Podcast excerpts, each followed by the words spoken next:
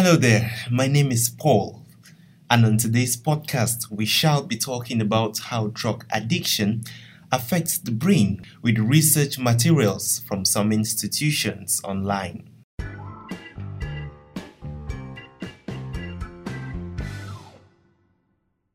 This podcast is brought to you by www.getibogaine.com, the best and most reliable site to buy Iboga and Ibogaine related products online, powered by LGS Group. First and foremost, let's commence with a brief introduction of the human brain, shall we? The human brain is the most complex organ in the body. This three pound mass of grey and white matter sits at the center of all human activity. Your brain is who you are. It's what allows you to think, breathe, move, speak, and feel. The brain is always working, even when you're sleeping. Information from your environment makes its way to the brain, which receives, processes, and integrates it so that you can survive and function under all sorts of changing circumstances and learn from experience. This information comes from both outside your body, like what your eyes see and skin feels, and inside, like what like your heart rate and body temperature. You should also know that the brain has its own interconnections, just like a computer, but instead of circuits, it has neurons. These neurons also work in the flow and control of information. Now that we know what the brain is all about and consists, let's dwell much on how drugs really work in the brain. When drugs enter the brain, they interfere with its normal task and can eventually lead to changes in how well it works. Over time, drug use can lead to addiction, a devastating brain disease. When people can't stop using drugs even when they really want to, and even after it causes terrible consequences to their health and other parts of their lives. Drugs interfere with the way neurons send, receive, and process signals through neurotransmitters. Some drugs, such as marijuana and heroin, can activate neurons because their chemical structure mimics that of a natural neurotransmitter in the body. This allows the drugs to attach onto and activate the neurons. Although these drugs mimic the brain's own chemicals, they don't activate neurons in the same way as natural neurotransmitter, and they lead to abnormal messages being sent through the network. For example, if someone uses cocaine, they will notice a feeling of euphoria.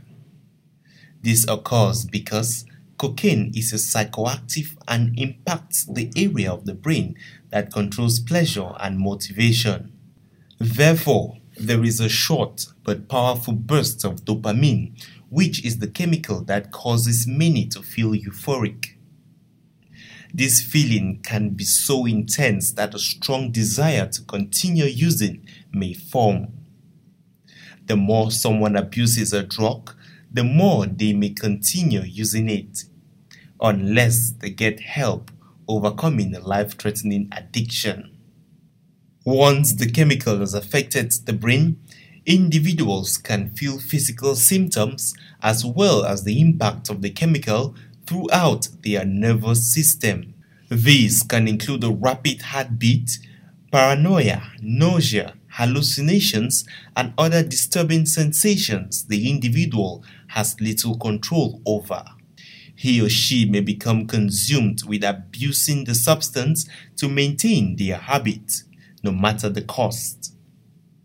As a result of this powerful grip of substance abuse, individuals can begin acting in unrecognizable ways concerning friends and family.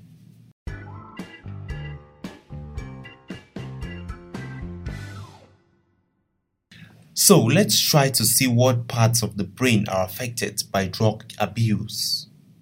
It is said that drugs can alter important brain areas that are necessary for life sustaining functions and can drive the compulsive drug use that marks addiction.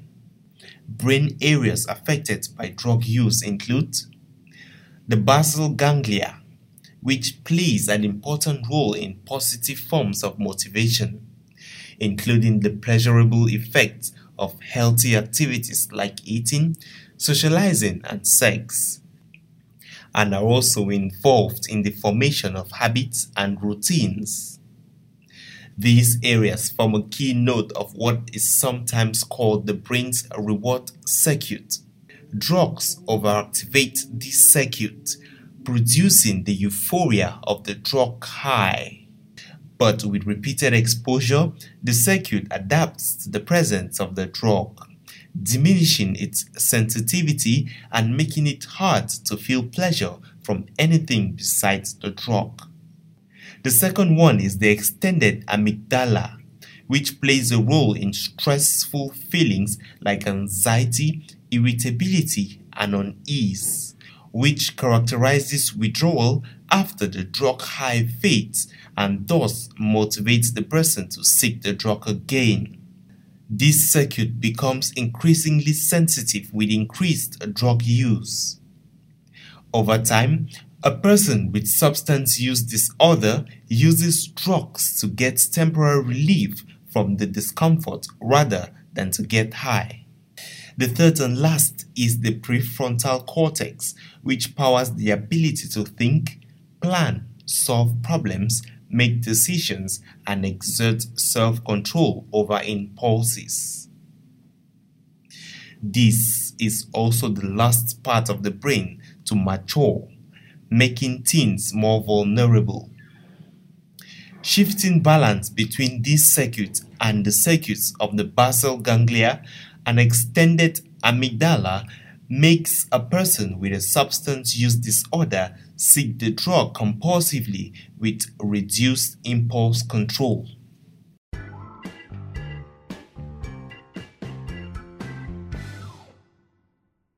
Now, as a consequence of drug addiction, the brain rewards the brain.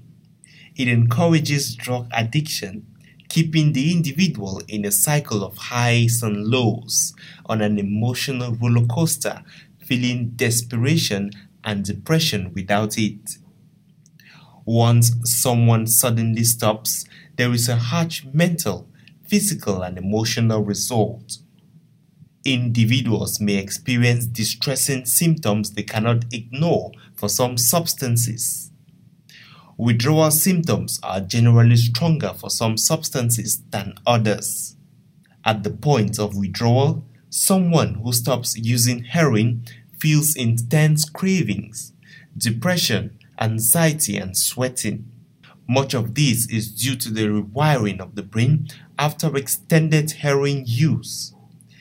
In this stage, the individual may not have a full blown addiction but may develop a tolerance or dependency. Over time, the high volume of chemicals floods the brain, causing it to adapt to the mental effects of the substance. The brain then reduces its production of neurotransmitters or chemical messengers in the brain. Withdrawal symptoms often need professional treatment, which can significantly help reduce the chance of relapse and the risk of stroke or heart attack. Thanks to drugabuse.gov and addictioncenter.com, we were able to put together this interesting package for you. Until next time for another episode, it's goodbye. This podcast is brought to you by www.getibogaine.com, the best and most reliable site to buy Iboga and Ibogaine related products online, powered by LJS Group.